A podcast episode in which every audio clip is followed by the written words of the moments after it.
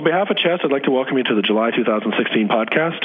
I'm Kyle Hogarth from the University of Chicago, editor of the podcast section. Thanks for joining us today for what's going to be another terrific conversation.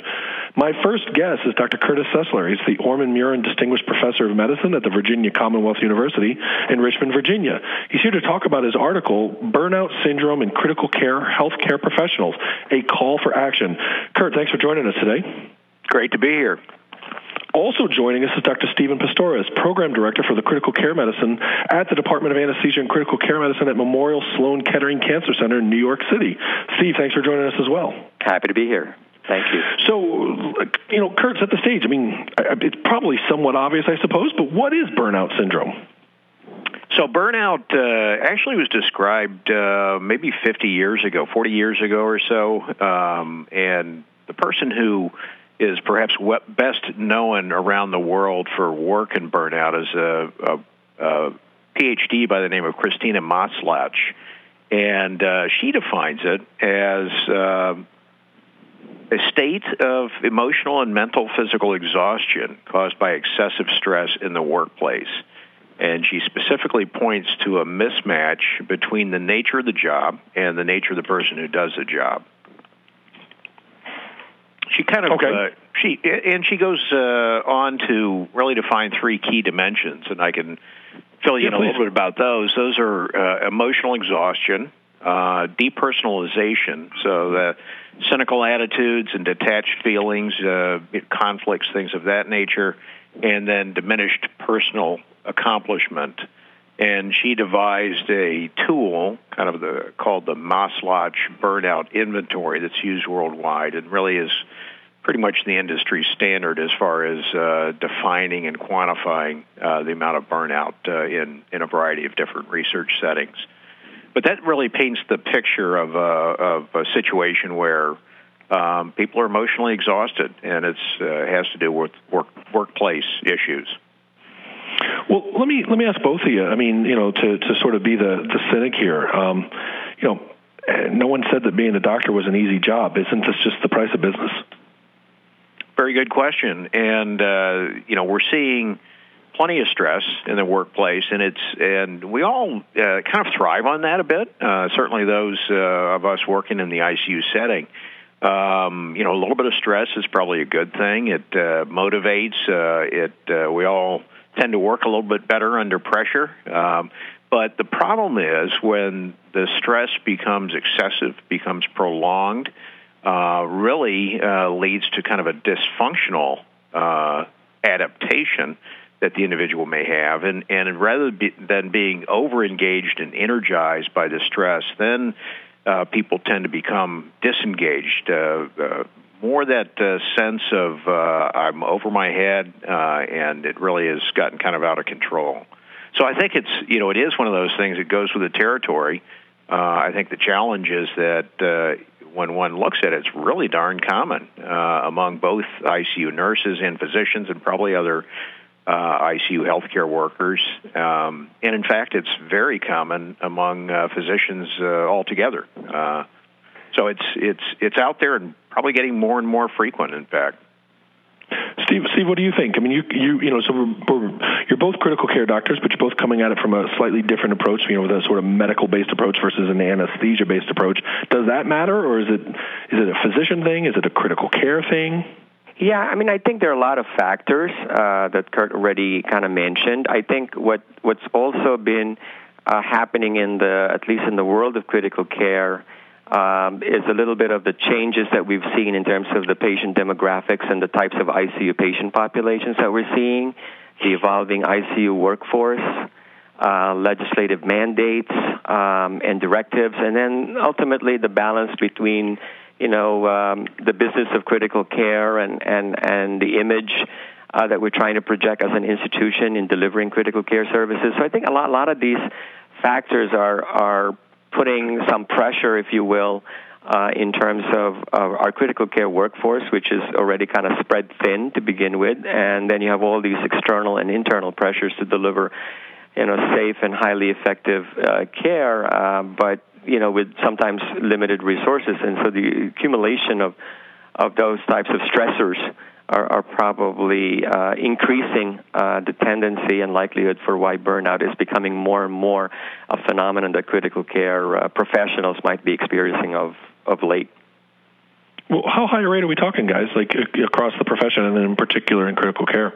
I mean, if you look at the most recent survey from Medscape, which I quoted and I believe was also quoted uh, in, in Kurt's uh, uh, call to action paper uh, for the CCSC, it was, it was, it was like somewhere about 50% to 60%. It's one of the top specialties, very closely uh, uh, with emergency medicine, uh, as one of the highest uh, burnout rates uh, among across all the specialties. So we're, we're talking, you know, 50 to 60% uh, burnout rates right now that have been reported, at least in the last couple of years survey from, from that Medscape lifestyle report. Yeah, I think that's a pretty informative um, survey that was published in a fairly large number. Uh, survey data is always a little tricky to deal with, but uh, it's really reinforced by additional published studies where um, individuals, uh, workers in, in uh, ICUs, both physicians and nurses, uh, underwent uh, the uh, uh, burnout inventory and, and other more concrete uh, measures beyond just uh, self-reporting. So, so I think it's pretty consistent, a third to a half, um, and uh, both docs and nurses. Um, within the Medscape data, I think what's noteworthy there is it tends to be the folks who are working on the front line. So, Steve mentioned emergency medicine hand in hand with critical care. So the top two and then family medicine, internal medicine, general surgeons. So folks who are really kind of on the front lines of patient care, I think, are, are feeling it perhaps more than uh, than uh, some of the other specialties. More more so than the, the than the consultative type uh, specialties. It sounds like. Right. Right. Now you may want to become a dermatologist. Seriously, I think they were at the at the low end of burnout, which is great for them. you know, uh, Kyle, one of the challenges yeah. here, and one of the reasons you asked, you know, gee, isn't this doesn't this just go with the territory? And and Steve uh, alluded to this as well, is that you know there's downstream ramifications of it. That's the problem, is that uh, the impact on the individual can be significant. But what it also does is it uh, is clearly associated with higher rates of turnover. Uh, it's associated with medical errors.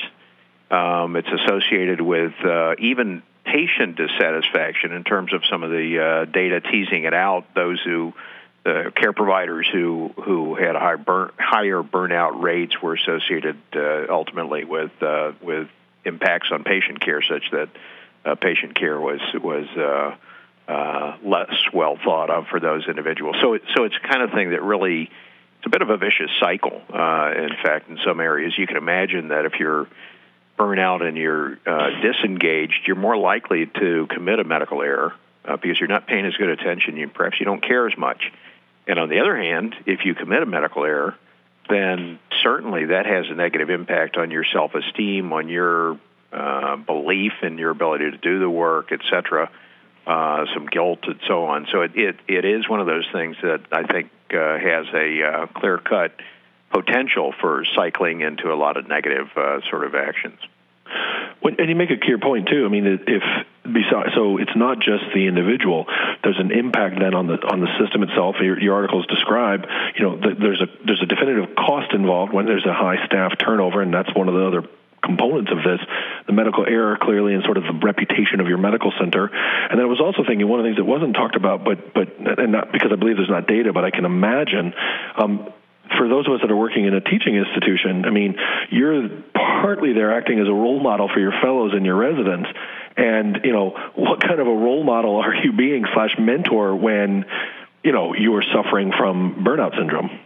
Yeah, it's definitely yeah. very, very challenging, particularly in the uh, era where I think we're all taking care of a heavier patient workload, longer hours, a lot of bureaucratic and computer-related tasks, and and conflict sometimes with uh, sometimes uh, other doctors or caregivers, and maybe interactions with patients and caregivers that you know, may not always be uh, as as as you know well as we would like them to be. Sometimes I think these are all certainly um, uh, important factors to uh, to consider um, that may be aggravating things.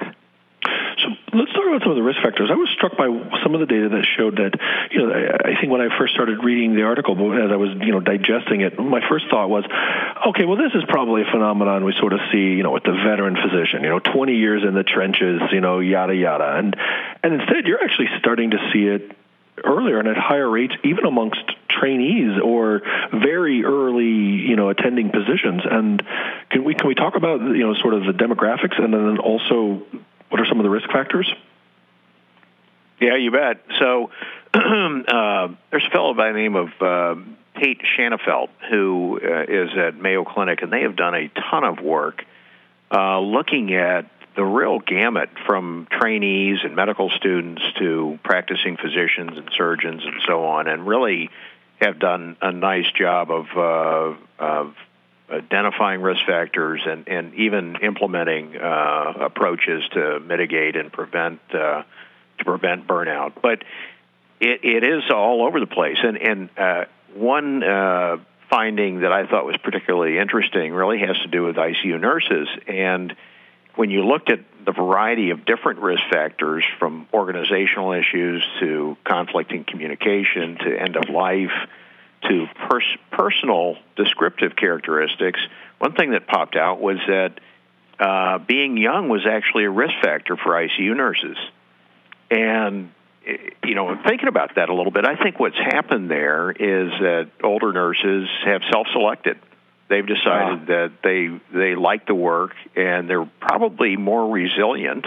I think they've also self-selected in that they they know what their capabilities are and so it was just interesting to see that if you're young, you're actually at higher risk, and maybe that you're just not battle tested and and haven't uh, kind of self selected. Uh, right, the ones who burned out left, right? The ones who burned out yeah. left. Yeah, very very possibly, absolutely. You know, you think about the ICU setting, and this is why it's important. And actually, uh, it's one reason why the uh, Critical Care Societies Collaborative, the CCSC, chose to take on this topic is that it is definitely multi professional. There's no question right. that it impacts different care providers, uh, physicians and nurses being the, the two uh, largest groups. And um, as, a res- as a result, there are some similarities and some differences actually between the two groups as far as risk factors go. Um, but if you think about the ICU, it's it's got a lot of characteristics that would lend itself, I think, to being a site where you would expect a higher rate. So you've got you know a high stress situation, you've got high stakes decision making that's often very quick. Um, things happen uh, all at once, so you may have too much to do. Um, it can be battlefield like in terms of trauma or blood and guts type of things. You know, can right. uh, be pretty graphic. Um, emotional conflict um, with uh, end of life issues and the things that go with that in terms of uh, potentially futile care and moral distress, things like that. conflicts and, and communication challenges uh, when you've got a lot of different people working together and you know tossed into become a team, but sometimes uh, not as well seasoned as a classic team might be and then the crazy hours that we sometimes work that Steve mentioned as well, and, and the you know high number of hours in a, in a week's time in some cases. So, so if you think about it really is kind of the perfect storm scenario for uh, risk for for burnout to happen. And you know, you can imagine very much like uh, emergency medicine, for example.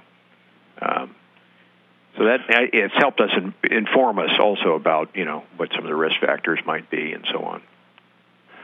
So the so the first component of any you know problem or or disorder, if you will, is to to you know define it analyze it. Let's get the sense of the scope of it. Well, we have a tool that, uh, you know, and I'll, I'll, freely admit my ignorance. This is the first time I'd ever heard of the Maslach burnout inventory test.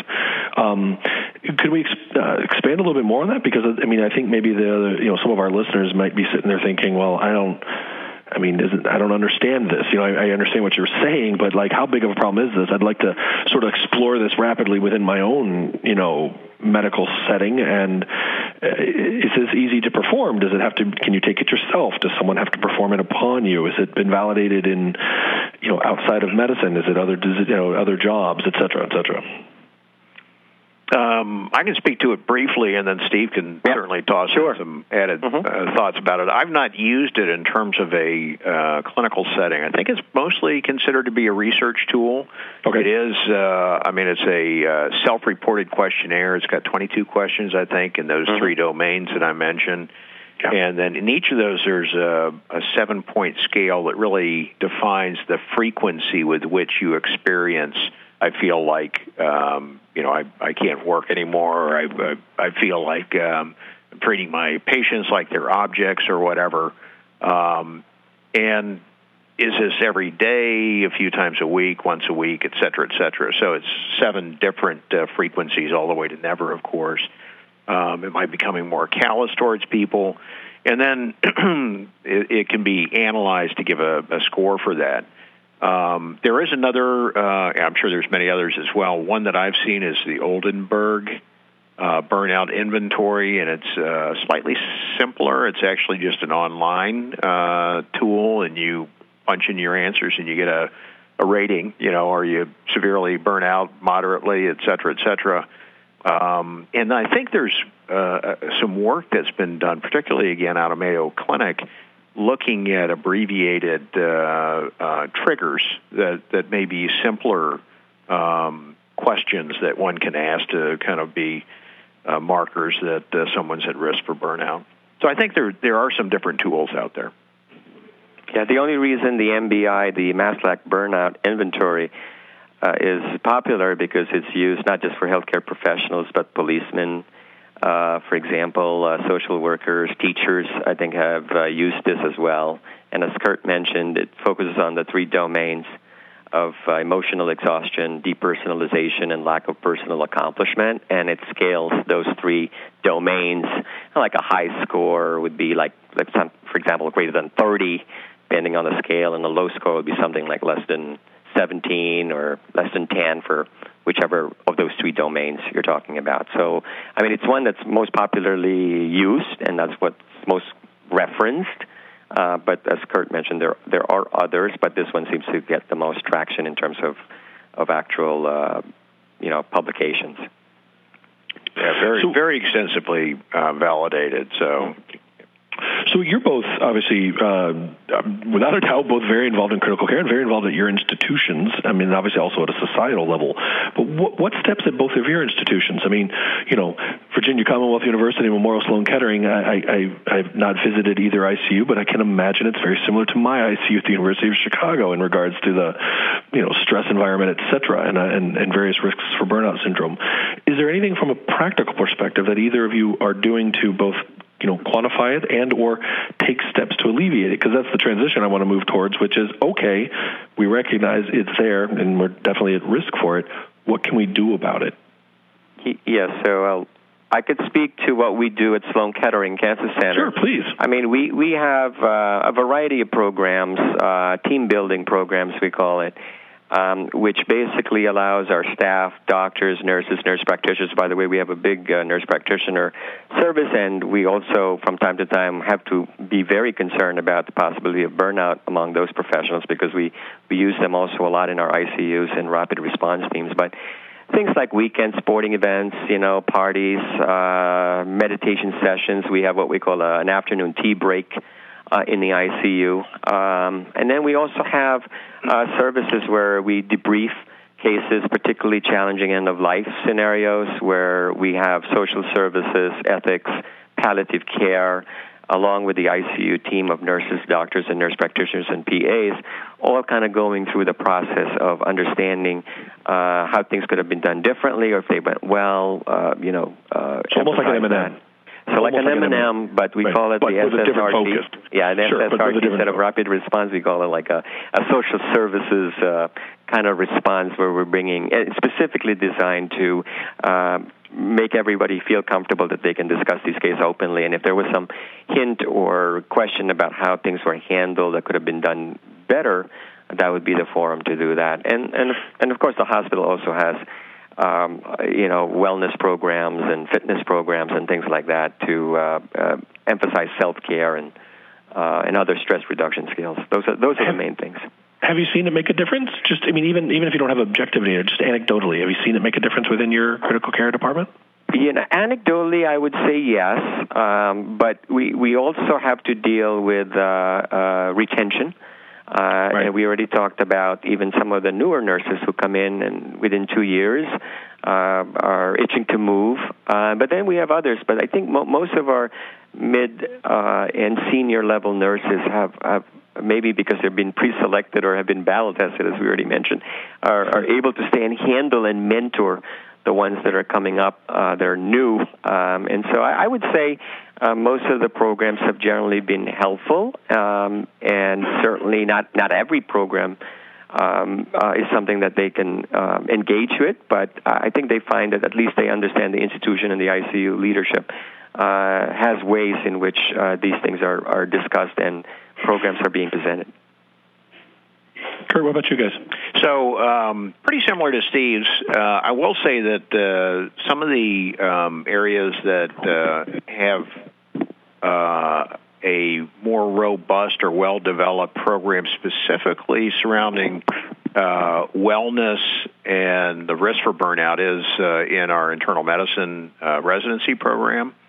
and there's some emphasis even at the medical student um, uh, level as well. So uh, there are different uh, programs kind of scattered throughout the institution. Um, and I think there's really kind of a growing interest in this. The problem is, uh, from my perspective, is that there's relatively little high-level data, even out of the programs uh, that uh, are uh, world-class leaders in this. For example, again, Mayo Clinic. Um, they, I believe, there's only a single randomized controlled trial uh, looking at an intervention uh, for uh, for Mayo Clinic uh, faculty and um, showing some benefit. Um, and then uh, I know there's some other work that's been published out at University of Colorado, where actually one of our co-authors is from Marc Moss. Mm-hmm. Meredith Mealer has done some nice work there, looking at a um, the feasibility of a um, program to develop resiliency. So the problem is that it's there's uh, relatively little out there that that actually you can hang your hat on and and uh, develop practice. So I think there's more.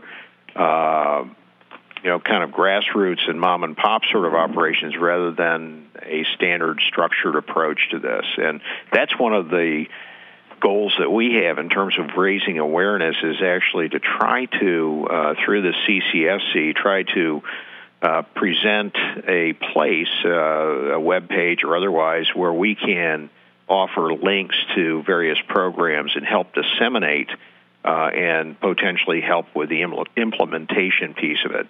Um, I think we all do a lot of little things, and, and some of them are more structured than others, but boy, it'd be great to get a little bit more of a groundswell of activity to, to have standardized approaches uh, to this with using methods that you have a lot of confidence are going to work. And, and, just for our listeners, the CCSC, the Critical Care Societies Collaborative, is the four major U.S. professional scientific societies. So the American Association of Critical Care Nurses, American College of Chest Physicians, American Thoracic Society, and the Society of Critical Care Medicine. Is that that's correct? Yeah, exactly right. Okay. And my uh, co-authors uh, on, on, the paper, which uh, parenthetically is going to be published simultaneously in the four different uh, journals uh, associated with those professional societies, reflecting really of the importance that uh, leadership of the organizations attached to it and the editors in chiefs of the of the journals attached to it. Um, these folks uh, are all top-notch uh, experts in this field, and, and include Marc Moss uh, from Colorado, who's a pulmonary critical care doc, uh, Ruth Kleinpell, who's an advanced practice uh, provider nurse, uh, Vicki Good, critical care nurse, and David Gozal, who is a pediatric pulmonologist. So. Um, good good buy-in and and I might mention just take the opportunity to uh, indicate that with the CCSC, we're committed to this area. And as I mentioned, the uh, website web page uh, that we are that is in development now. But in addition to that, we're planning on uh, having a summit on ICU burnout and uh, inviting other experts uh, from other aspects of medicine, but also potentially outside of medicine to help us really define an implementation approach, a research agenda, uh, and thoughts about how we can more effectively get traction with policy policymakers too to raise awareness and say, you know, we need to pay more attention to this uh, as a as a huge problem. Well, and that's what I want to expand a little bit more, um, if the two of you don't mind, just again for our listeners, because we talked about, you know, that that, that the burnout syndrome, you know, clearly has an impact on on sort of system-based things. You know, I mean, medical errors. I mean, yes, it might be by an individual, but that affects the medical system and turnover and the cost of retraining someone and all that. You know, that that's a again something that affects the system. But let's boil it down to the individual themselves, and and let's talk about some of the things that that we're seeing, and if we could, even just some of the basic symptoms, um, so that maybe our people listening to the podcast can start to reflect internally about whether this is something they need to be exploring within themselves, and then you know consequently explore within their own medical system. Yeah, absolutely. Good point, Kyle. I mean, I think, and I say that in the editorial, I mean, we shouldn't really not forget to take care of ourselves first, and that means being aware of the phenomenon, and two, being aware of the signs and symptoms of it. And it may start very slowly and then just build up. Um, and, I, and so there has to be some internal reflection and uh, seeking out of self-help strategies um, and then and then it's going to come down to um, uh, collaboration uh, with uh, colleagues and uh, leadership. Um, and if it's a significant issue in anyone's individual ICU or critical care setting, then programs should be developed to enhance um, the working environment and uh, make this less of a, a, problem. And that, that could mean a variety of different things on the doctor level and on the advanced practice level. And I know the nurses already do it. Uh, is of course flexible scheduling um, and other alternative strategies like that. I think uh, certainly would be uh, a way to hopefully lessen the exposure to the high stress environment for some, and, and maybe that might be helpful. But I think it's going to have to be an independent uh, practitioner, individual practitioner, first recognizing the signs and symptoms of it, and then hopefully bringing attention to the problem. And that's why the CCS call to action paper and hopefully research funding is, is where we need to go to establish, you know, get some data out there that, that could actually be beneficial for, for everybody. Kurt, what do you think? Yeah, no, I agree with everything that Steve says, and and you know, part of it is is a recognition and, and raising awareness so that people are more uh, cognizant that uh, your neighbor, you know, if, with a third, you know, look to your left, look to your right. One of you's got uh, probably has some degree of burnout. Uh, so recognition and then uh, prevention and and uh, management of it or mitigation uh, related to interventions once you've identified it. Um, you know, and I think it does really uh, focus on, on the individual and also on what can be done to support individual development uh, and uh, of, of skills and, and, recognition by that individual person, but also then the practical things that Steve mentioned in terms of uh, more thoughtful work schedules, uh, communications, uh, you know, avoidance of conflict, improvement, of, improvement in communications, and so on. One of the areas that I think is fascinating is the concept of resiliency. You know, the ability to to adapt well to a challenging situation and recover quickly. And you know, we all know folks like that. Many of us are probably within that camp, and and also you know recognize when it doesn't work, and and people who could improve their resiliency. And some of that I think is learnable. Um, uh, trainable, so you can develop skills uh, to uh, become more resilient.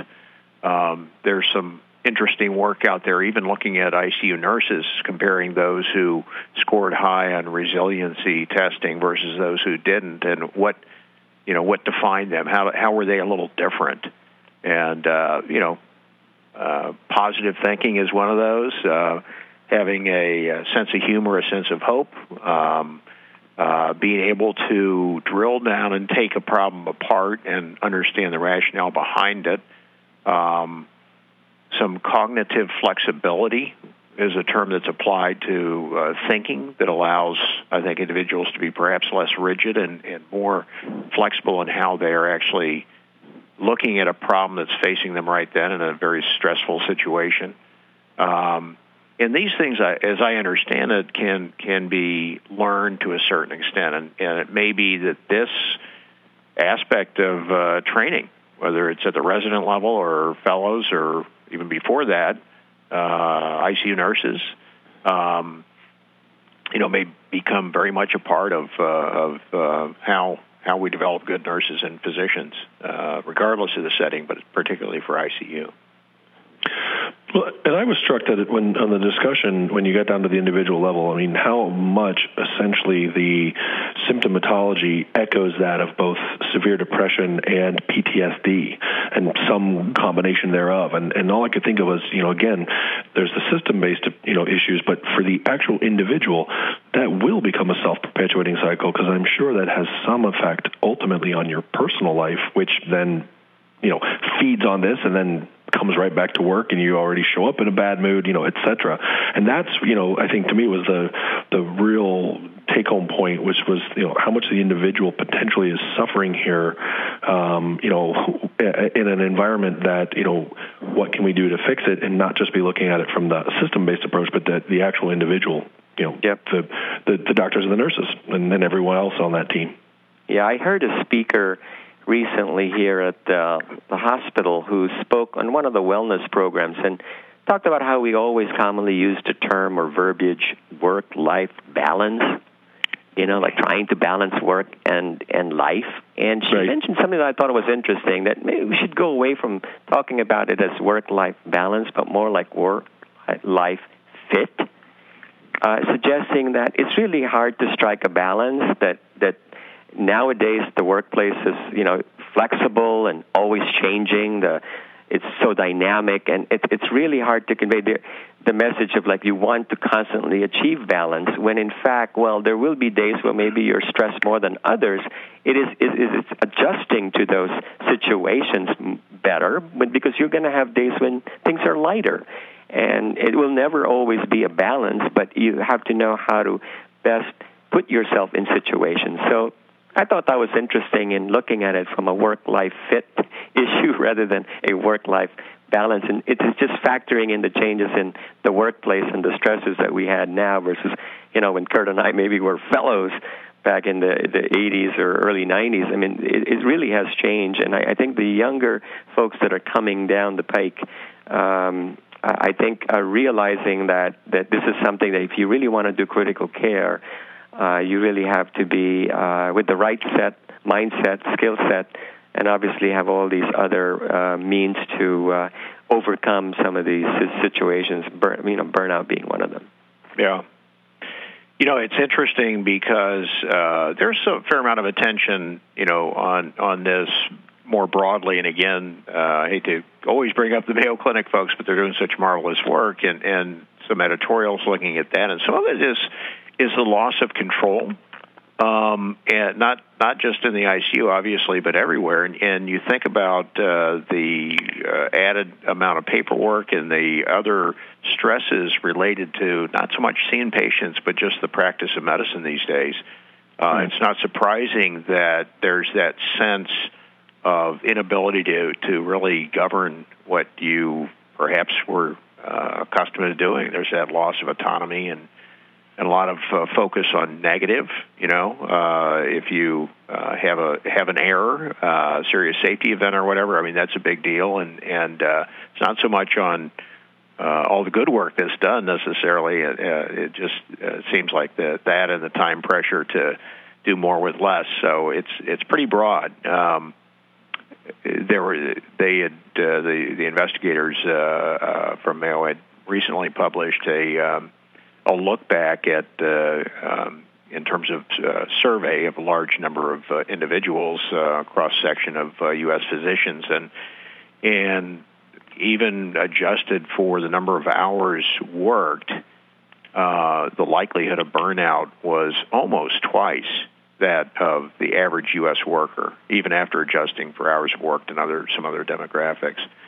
Um, and uh, the satisfaction with work had dropped 10%, and the uh, prevalence of burnout had gone up 10% in just uh, three or four years. I think it was 2011 to 2014. So, so one of the back to one of the you know comments or questions you raised earlier, Kyle, was you know well, you know uh, what's happening with this, and and part of the problem is that it certainly is becoming more and more prevalent. Um, and uh, accordingly, really one of those barriers, I think, long term to really good health care is uh, is the challenge if you constantly turning people over and having dissatisfaction with work and so on and so forth. It's not a healthy situation. So hoping hoping we can uh, get some awareness and, and uh, you know be part of the solution in terms of uh, turning this around. Well, I think things like this obviously help. This article being, you know, I mean, I, I love the idea of this collaboration between the societies um, and this, you know, joint publication idea. It's uh, it's an actually, I think, a great idea. And, and again, like you said earlier, you know, kudos to the editors of the of the journals and the and the societies for for taking it, you know, this important and and you know, re- realizing how important it is and and giving it that level of of importance by that that stamp of approval, if you will. Yeah, you bet. Yep. So, guys, we've been talking for a while. What haven't we touched upon, or have we, have we you know, rounded things out for our listeners? Is there anything uh, that you know we've forgotten, or, or what kind of what final thoughts do you have?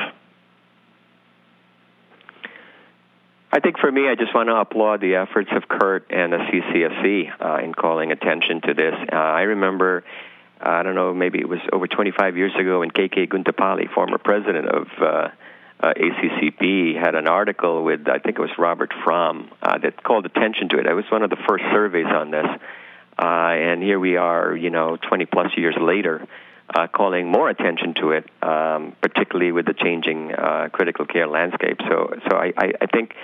Uh, having our listeners understand the problem, um, being cognizant of uh, the signs and symptoms of it, uh, think about it as a uh, that, this, that we are, we are a team and that each healthcare professional should look after each other, uh, understand that there are interventions, uh, but we have to call attention to the problem uh, within our own critical care circles, with our hospital administrators, leadership, professional societies. And I think research in this area will only not only shed more light, uh, but also help promote more healthy ICU environments that hopefully will improve not just our own uh, individual health and uh, mental and physical well-being, but most importantly, give hopefully highly effective and safe, uh, you know, health care to our patients.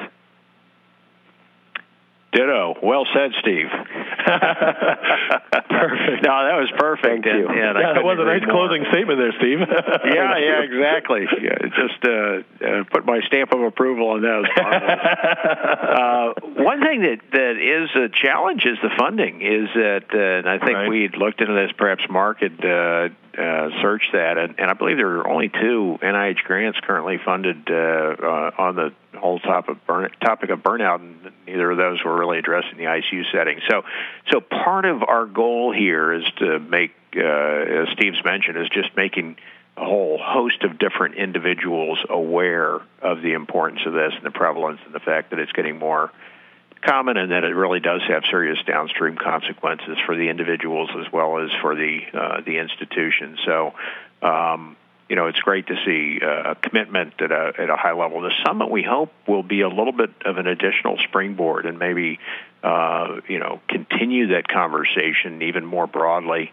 Uh, we would love to get in front of uh, policymakers and and uh, um, funding agencies and really make a difference with hospital administrators. I think there's one of those areas where system-wide uh, system-wide changes can make a big impact on on the health of a lot of folks. Uh, um, and what we do, you know, with individuals, I think promoting that, making it easier to do, making it more straightforward, people to recognize things and have a plan of action to to help uh, mitigate it. So. I'm excited about the future. I think I think uh, we we may end up accomplishing a fair amount, which is would be great. Perfect, guys. This was great. I really appreciate your time. You bet. Thank you. What we were trying to accomplish, I really appreciate. It. This was a great discussion, and, and thank you so much, both of you. My pleasure. A pleasure.